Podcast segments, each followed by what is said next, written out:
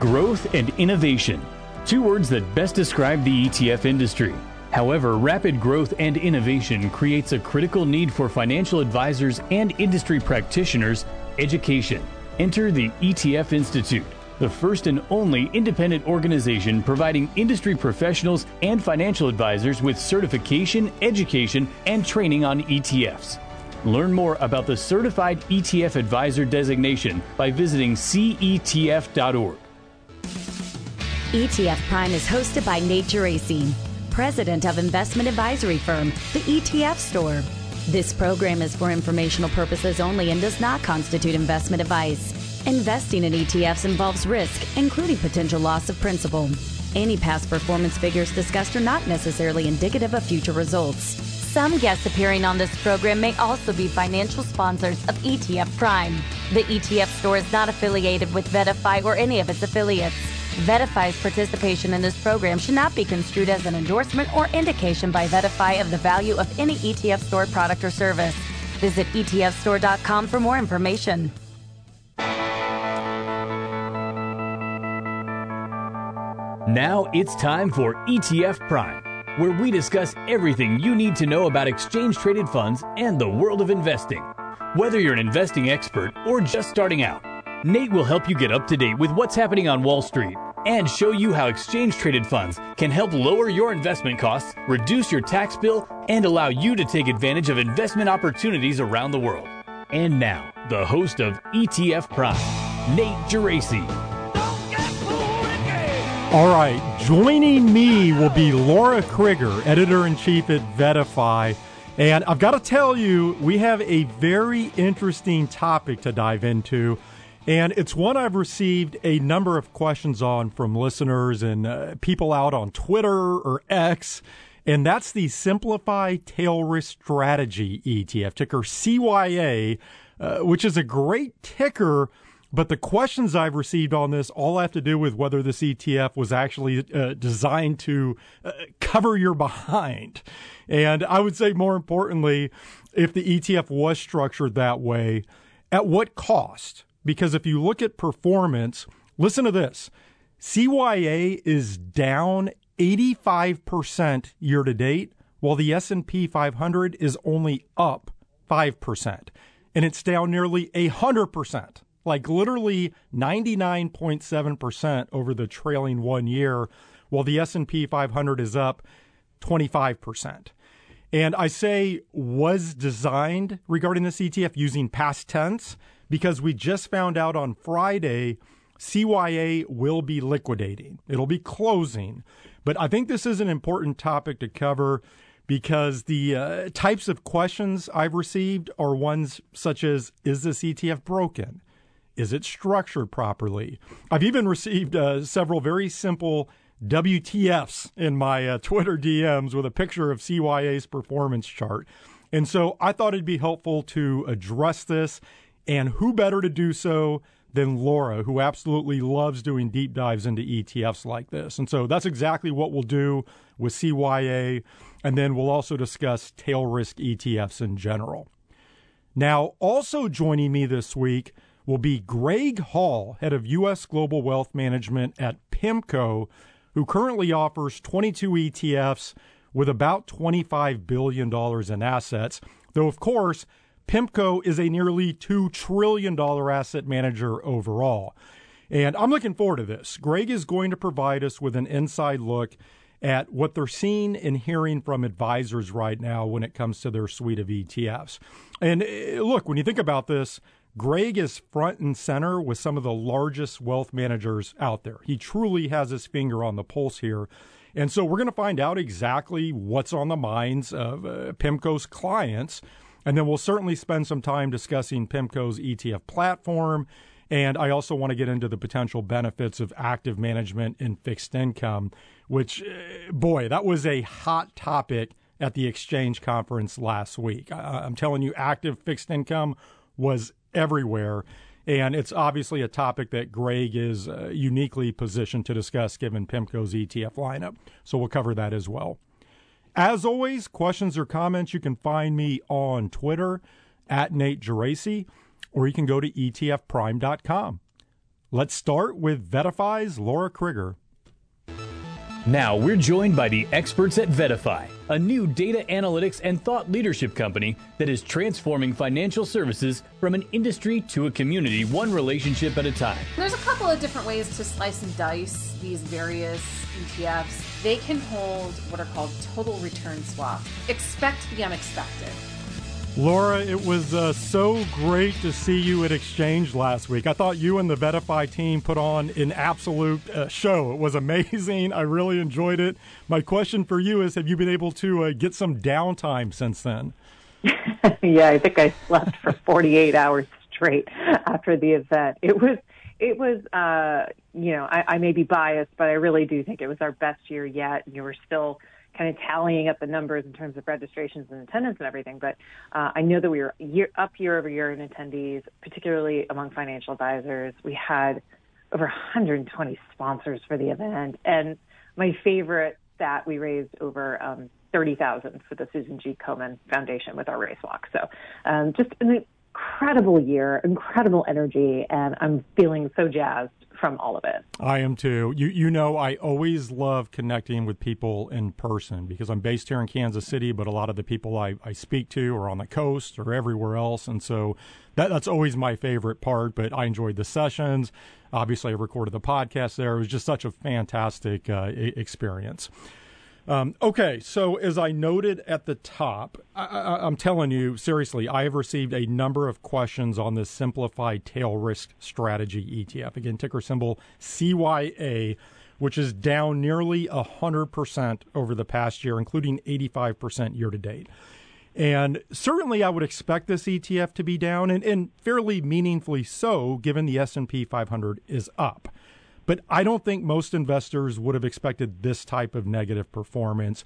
And I'm, I'm sure that's why I'm getting questions on this, right? I, I'm also guessing that's why Simplify is closing this thing, uh, w- which we just found out on Friday. But let's take this in pieces, because this is a more complex E T F and I think a more complicated situation overall. So first, why don't you explain what you believe this E T F uh, is supposed to do and, and how Simplify is going about doing that? Okay, so uh, I am. I was so excited when you came to me with this topic idea because, as you said, I, I really love getting into the nitty-gritty of E T Fs and uh, individual E T F stories. So apologies in advance to the listeners, but I do have to get very nitty-gritty today because this is a case where the fine details matter so incredibly much.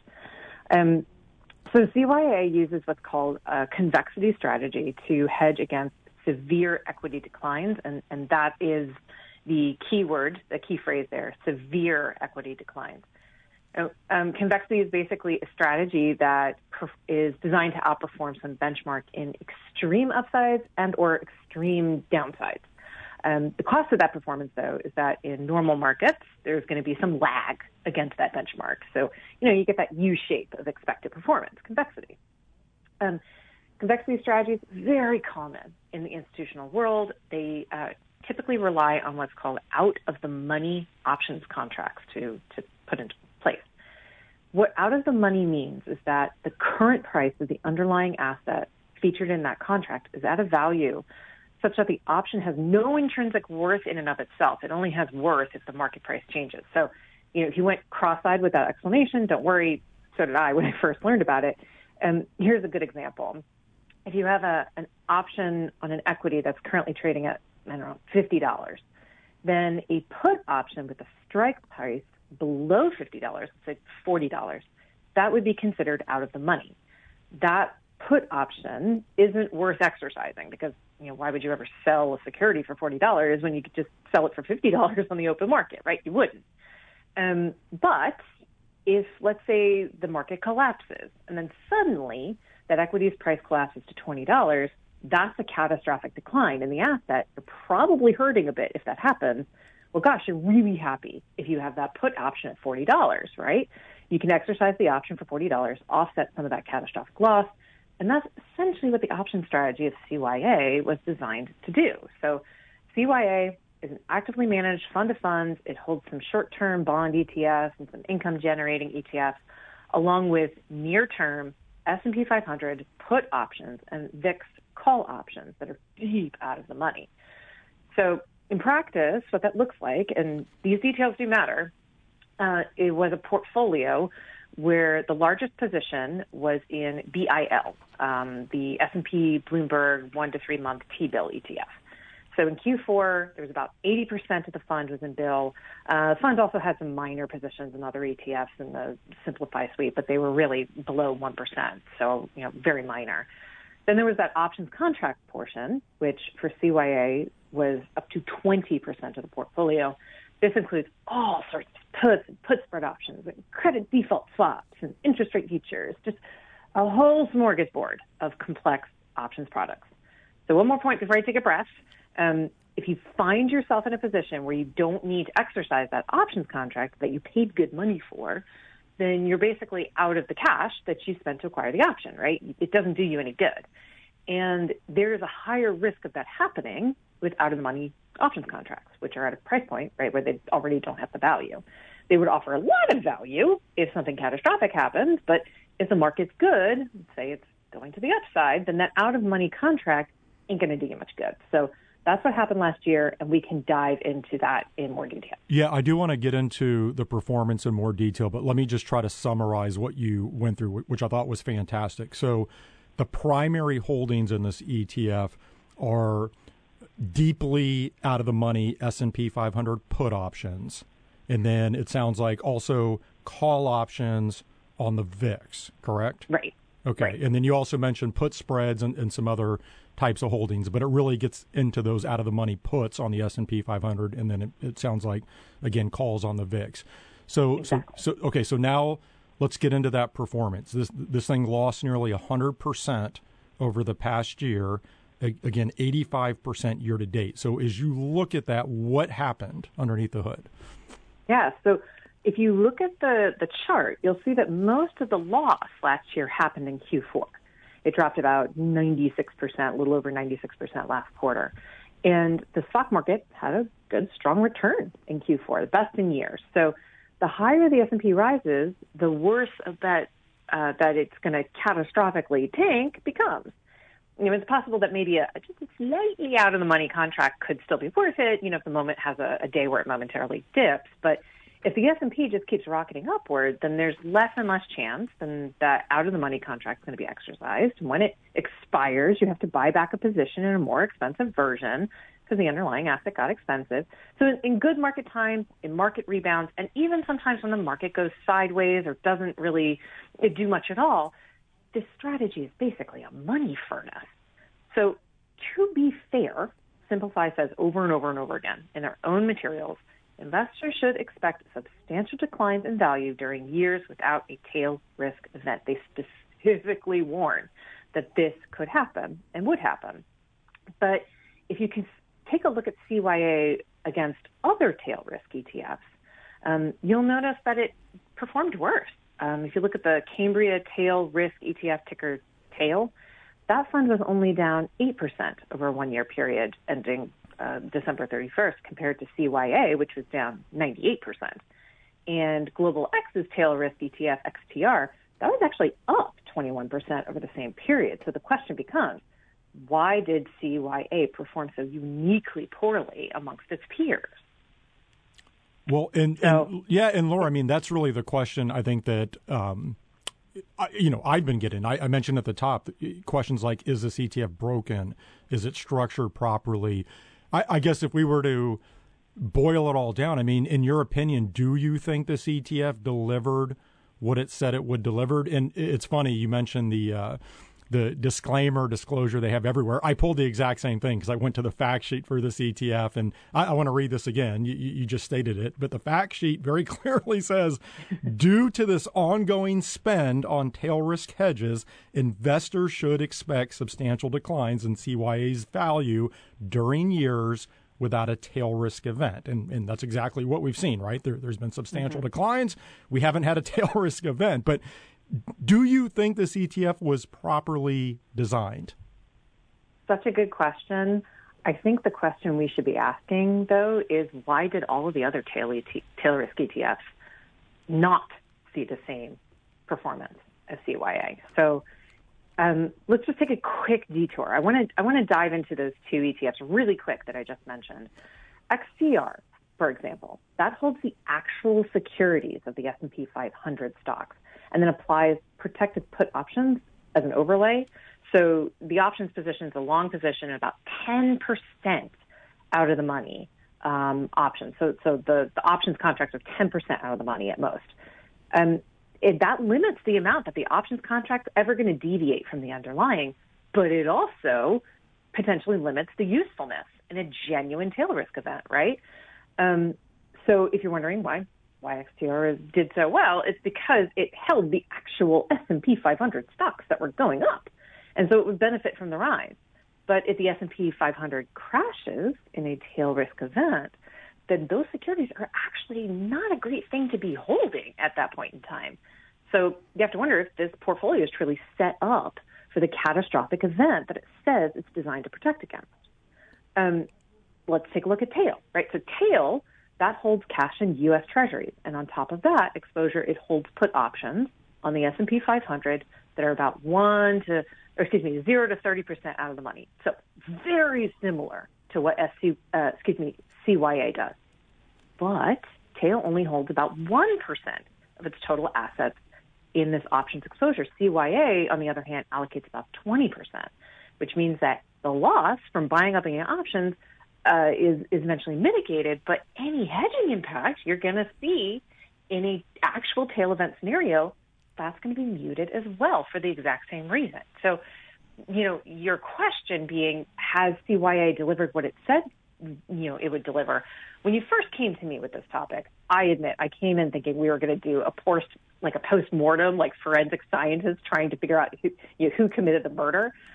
But actually, I think I convinced myself in digging through all these details that C Y A did precisely what it set out to do. It's actually very well designed for a tail risk event. The problem is tail risk events are tail risk. They're exceptionally rare.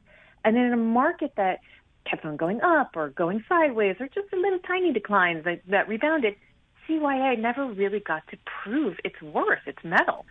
And what he needed was a market apocalypse. That's what it's designed for. And thankfully for investors, that environment never materialized, but it also made C Y A not able to deliver on its core premise. It wasn't the product's fault. It's just the wrong product for this time. Yeah, the word that jumps out to me that you, you mentioned a couple of times earlier is convexity. And because we didn't have a tail risk event, um, this product didn't have an opportunity to demonstrate the uh, significant convexity Uh, in the underlying that it has to, to be able to obviously deliver the types of returns. I, I guess one of the, the challenges I have with something like this, and, and so let's say you know this this better than I do. You did a full deep dive. It sounds like you, you believe the product was structured properly. But you and I always talk about E T F education. And I feel like with a product such as C Y A, some investors will look at this and say, okay, I, I, I get it. This is a hedge if things go bad.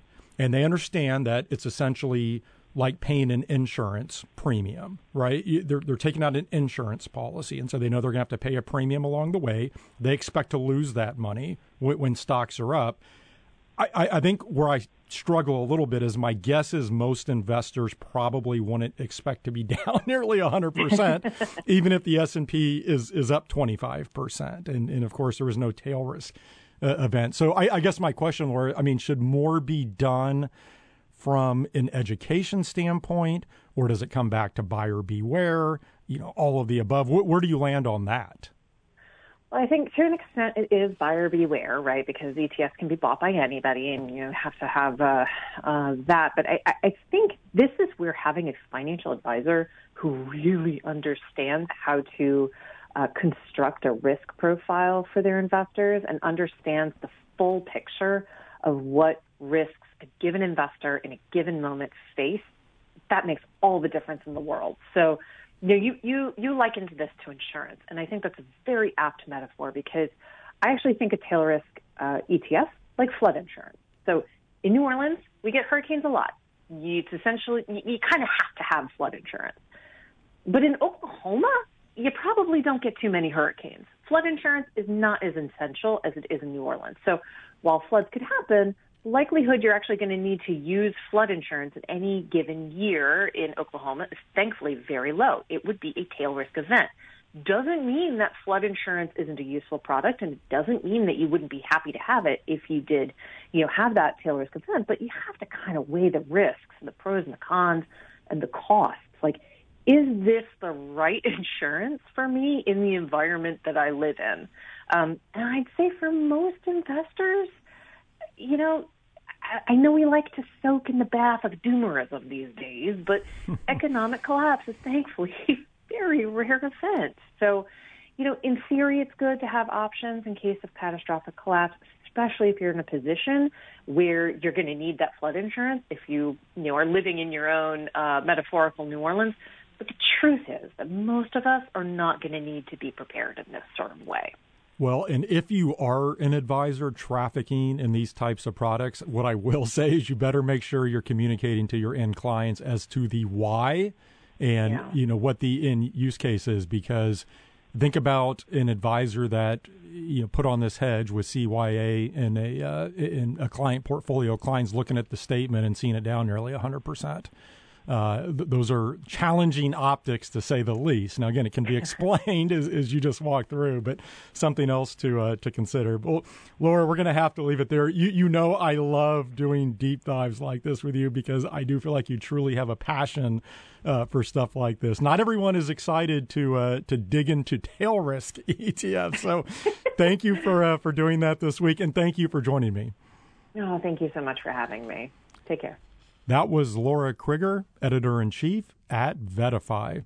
Ready to level the playing field in your investment journey? Introducing Q Q Q E, Direxion's NASDAQ one hundred Equal-Weighted Index Shares E T F. With Q Q Q E, you're not just investing in big players, you're investing in balance and diversity. The power of equal weighting, seeking equal-weighted exposure to all of the NASDAQ one hundred stocks. Say goodbye to market cap dominance and hello to a balanced investment strategy. Visit Direxion dot com now to learn about Q Q Q E, Direxion's NASDAQ one hundred Equal Weighted Index E T F. Equal opportunities, equal gains. Direxion, get out of the ordinary. Before investing, carefully consider the fund's investment objective, risks, charges, and expenses contained in the prospectus at Direxion dot com. Read carefully. An investment in the fund involves risk, including possible loss of principal. Distributor, Foreside Fund Services, L L C. Equities are the building blocks of any successful portfolio. From satellite exposure to core allocations, advisors must understand the best way to wield equities if they want to succeed. Join VettaFi on March thirteenth for the Equities Symposium and hear from industry experts and thought leaders. Register at E T F trends dot com. That's E T F trends dot com.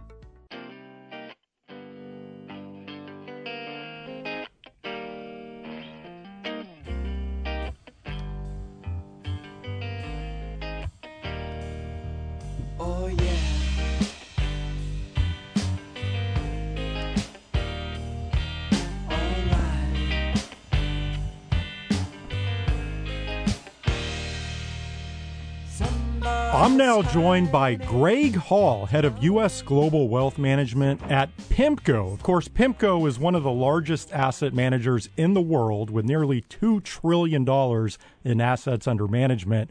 And within the E T F space, they've continued to expand their lineup. They currently offer twenty-two E T Fs with nearly twenty-five billion dollars in assets. Greg, welcome to the uh, podcast. Hey, Nate. How you doing? Good morning. All right. So, look, a, a lot we're going to uh, cover today. And as I was thinking about this, I thought the best way might be to just take a step back, because you're plugged into some of the largest wealth managers in this country.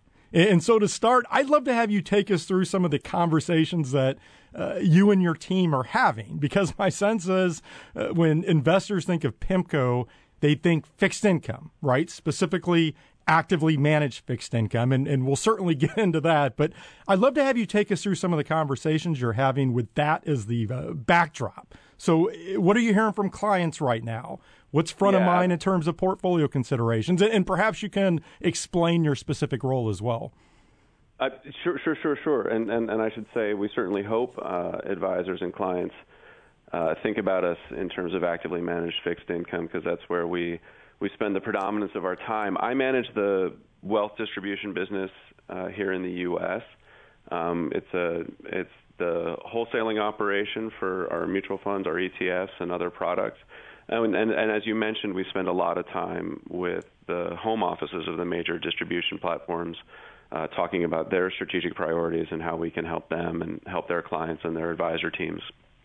Um, and I would say, you know, it's not even a contest in terms of the the question that is most prominent right now in in advisor conversations and even at the home office level, which is when and how do we uh, help our clients out of the cash balances they've accumulated over the last couple of years and into other instruments to make sure they're positioned for the next three to five years and not just the last couple of years we've all experienced.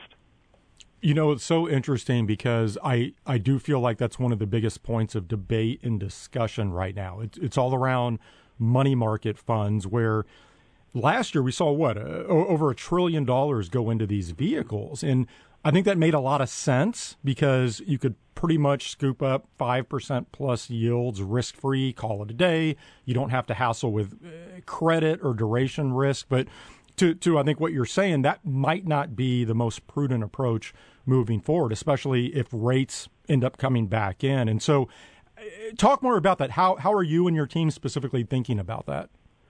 Yeah, it's it's a it's a great point, and I think the first thing to say is most, if not all, the advisors I've encountered are really sophisticated, practical people, and helping your clients move into cash, given the economic circumstances that we have experienced over the last couple of years, completely rational approach, right? It's it's it's really hard to argue with the logic that you just laid out, actually, more eloquently than probably I can.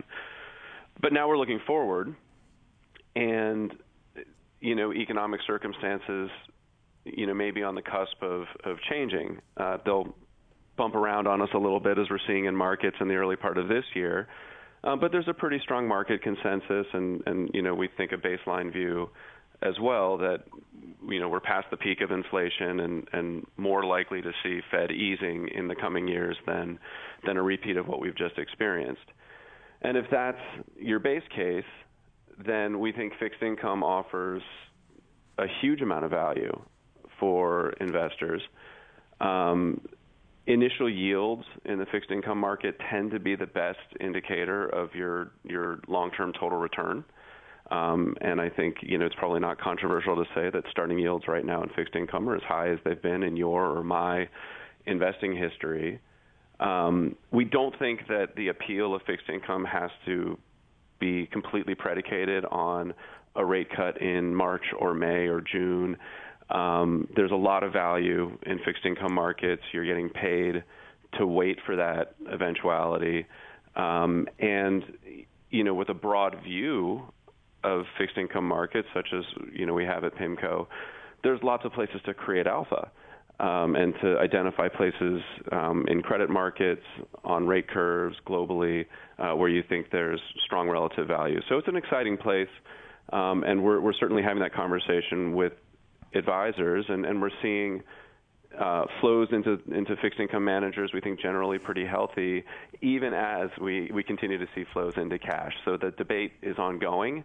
Um, but we've seen a little bit of a shift in attitude in recent months. Yeah, and one of the things that I think is particularly interesting here, and it, it creates both, I think, opportunities and challenges for advisors, is if you go back five plus years, we all recall there, there were no yields uh, to, to be found, right?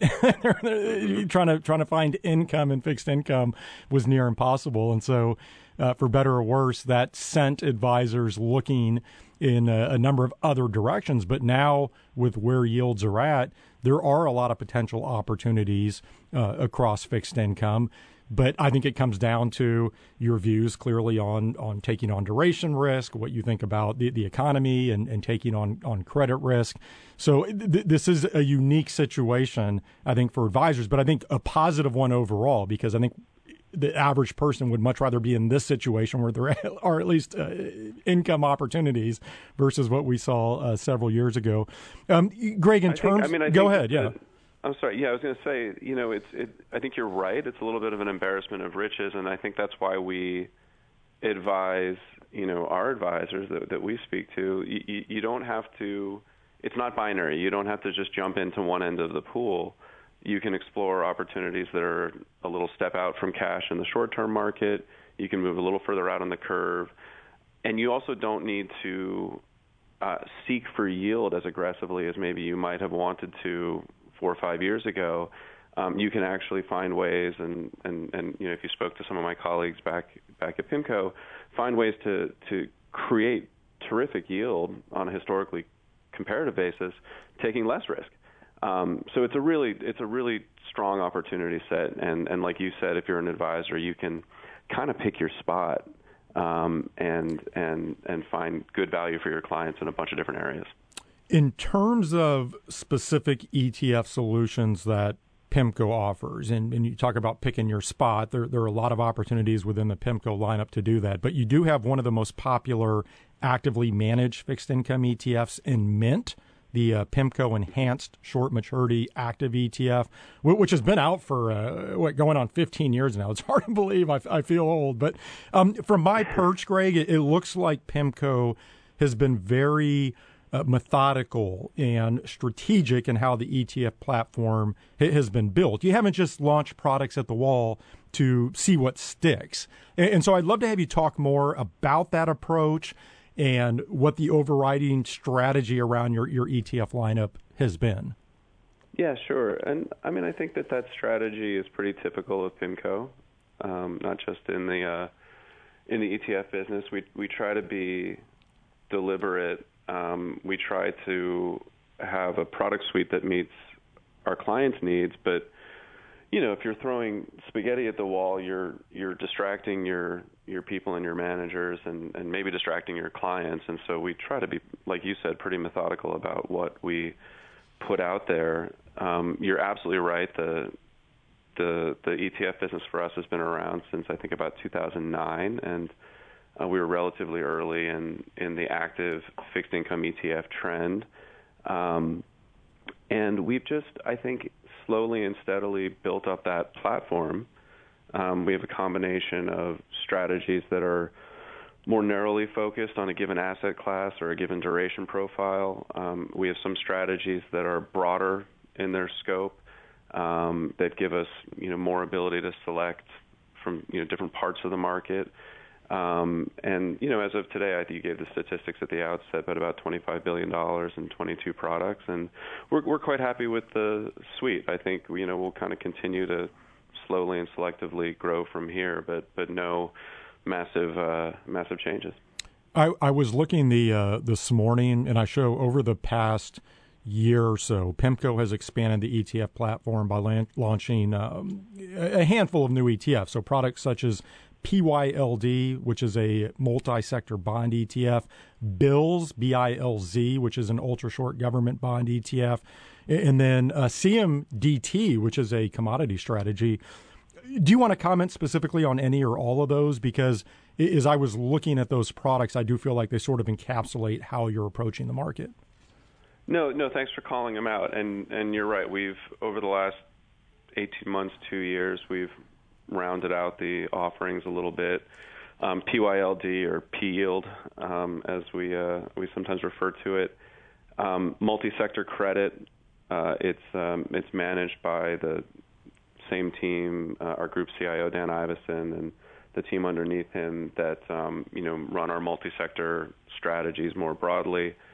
Um, it's able to select from you know, global credit markets, and and it's got a design to create an attractive risk-adjusted yield for investors. We thought that was an important category um, to offer on the E T F front, um, and it's, uh, as you mentioned, it's relatively new.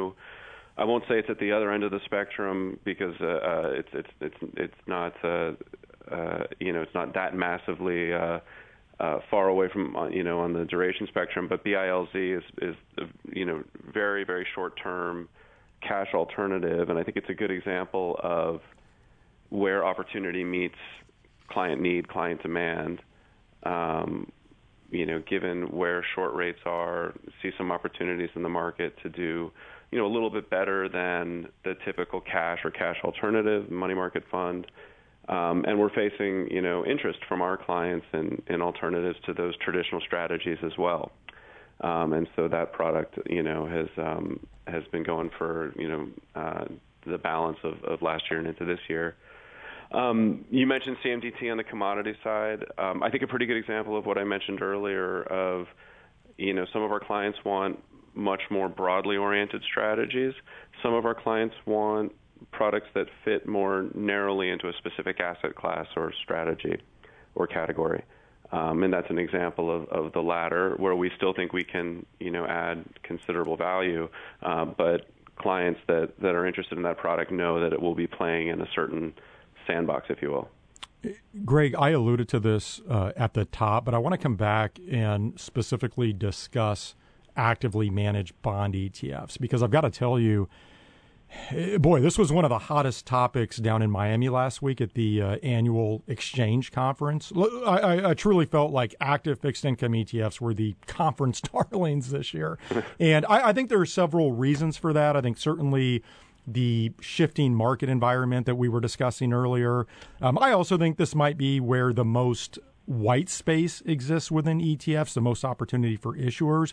But I, I would love to have you explain why active? Why should investors and advisors at least consider moving away from a, uh, a passive approach in fixed income? Yeah, I think it's it's great to frame this as fixed income, because it's it's not E T Fs or mutual funds. It's active versus passive in fixed income markets, and then we can we can put that approach into a mutual fund vehicle, an E T F vehicle, an S M A vehicle. But the the crux of the decision I think an advisor has to make once they've decided that they believe there's value in fixed income and that deserves to be a bigger part of their clients' portfolios is, do I believe that I can do better with active than passive? Now, we are fervent believers that in fixed income, active is the better way to go. Um, historically, we think stats, you know, support that, um, even even in the bigger and even more so in the bigger categories. Um, and there's structural reasons why that's the case. Um, it, it's interesting. Most owners of bonds worldwide are what you'd maybe characterize as uneconomic. They have motivations for holding those positions that are not total return oriented. They might be central banks, insurance companies, um, U S banks and European commercial banks, um, and their motives are just simply different than yours or might be in generating return by owning a bond. Um, a simple thing that I think is interesting about fixed income markets is the turnover. Bonds mature. twenty percent of the market on average rolls over each year, which creates opportunities to do new things and create alpha. Um, a company may have one stock but have dozens, hundreds of Q SIPs of different bonds, and so your ability to select where you want to be in that capital structure, where you want to be on the curve, it's just that much more. And so for all those reasons, we think that you can generate more attractive returns with an active strategy in fixed income. And then um, we place those strategies in a mutual fund wrapper, in an E T F wrapper, and that's really about what clients want to consume and how they want to consume it. But our, our basic confidence in active versus passive uh, remains completely unchanged, whether we're in a mutual fund context or an E T F context. Is there a case to be made that because we are in a different market regime now than we were, as we were, again, talking about five plus years ago, that this is a better environment for active? Does the market regime um, help make the case for active, or is active something that is always potentially valuable? Well, I think I'm biased, but we think it's always valuable relative to a, a passive alternative. When rates are higher as a starting condition, we think that that amplifies the ability to generate alpha on top of the base rate for sure, and I think that's probably what you're alluding to. And then I think we are in a somewhat volatile and uncertain environment, um, and you, you, you can see that just in the the headlines on Bloomberg this morning and the debate that's going on in markets about Fed direction. Um, you've seen some decoupling globally, economically, and in rate markets. And those all create interesting opportunities for active management. So we're excited about that. And I guess the one thing I would note is um, we have seen some popularity in passive strategies in fixed income. There's, there's no denying that. Um, but it, we always emphasize a, a, a nimble and, and very resilient approach to investing in fixed income. And we've noticed, uh, you know, some use of the passive alternatives to, say, make a big call on duration or a big call on credit. And volatile markets tend to frustrate that kind of approach. So we would encourage advisors, we'd encourage their clients Um, to look at active strategies that can be very flexible, very nimble, navigate through choppy waters, and still come out to a good outcome on the other side. As I was looking through your E T F lineup, one thing that I found interesting is that PIMCO does actually offer several index-based E T Fs on both the, the equity and the fixed income side. But if we stay on the fixed income side, how do you sort of uh, reconcile that with everything we just discussed regarding active management? Yeah, we, we we do. It's about twenty percent of the overall twenty-five billion dollars you cited that, that falls into, you know, more narrowly defined um, index category, um, and you know it's it's it's uh, it has a lot to do with client demand. Uh, you know, I mentioned that we have some strategies that are relatively higher discretion, some strategies that are more narrowly focused, and these would be the most narrowly focused amongst those strategies. We still try to use the PIMCO process and the um, and the PIMCO platform to add value, um, but in a little bit more of a constrained format. Um, and we recognize there are investors out there who prefer to do uh, some of the asset allocation and sector decision-making on their own, and, and we serve that market. It's not a big part of the E T F business. It's certainly not a big part of PIMCO's overall business, but uh, it, it is there. Greg, just about two minutes left. Uh, before I let you go, I mentioned at the top, PIMCO is a nearly two trillion dollars asset manager. You clearly have brand recognition. I, I feel like just about every investor and advisor are at least aware of who you are. Uh, you, you obviously have in-house expertise in terms of uh, investment capabilities. There's no question about that. So, so given all that, what's next in the E T F space? Because again, from my standpoint, it seems like you have a lot of potential upside here. I appreciate you saying that. That that's it's nice of you to point out. I, I believe all those things about PIMCO, but it's, it's obviously it's great to hear from somebody who observes the markets the way that you do, and, and, and talks to a lot of terrific people. I've been listening to your podcast and and uh, just just really impressed with the the people you've had on and the commentary. I, I wish I had some flashy answer for you, but I think we're just going to continue on the path that we've been on, um, which is slowly and steadily building out the portfolio of products, really, you know, paying a lot of attention to the products that we have in the market, making sure that, um, you know, I know the portfolio managers at PIMCO are, are super focused on generating the performance that they expect of themselves and our, our clients expect of us. Um, I'm focused on making sure they're well serviced, that they're well supported in the marketplace, uh, that people know about them, to, you know, to your point earlier. And then on the margin, um, you know, we won't be static. We'll be adding product, but I wouldn't expect it to be um, huge amounts and, and, and big flashy things. We're going to take a more incremental approach to it, make sure that each product that comes off of our platform um, benefits both from a, solving a real client need and having a terrific market opportunity behind it. Well, Greg, best of luck uh, continuing down that path moving forward. Really enjoyed connecting this week. Excellent insight. Thank you for joining me. Nate, I really appreciate it. Thanks so much for having me. That was Greg Hall, head of U S Global Wealth Management at PIMCO. That'll do it for this week's E T F Prime. I want to thank one of our sponsors, Direxion. If you would like to learn more about the Direxion E T Fs, you can visit Direxion dot com. Next week, I'll be joined by Yang Tang, C E O and co-founder of Arch Indices. So he's going to explain their next generation of passive index solutions which includes the Arch Indices V O I Absolute Income E T F. Until then, have a great week, everyone.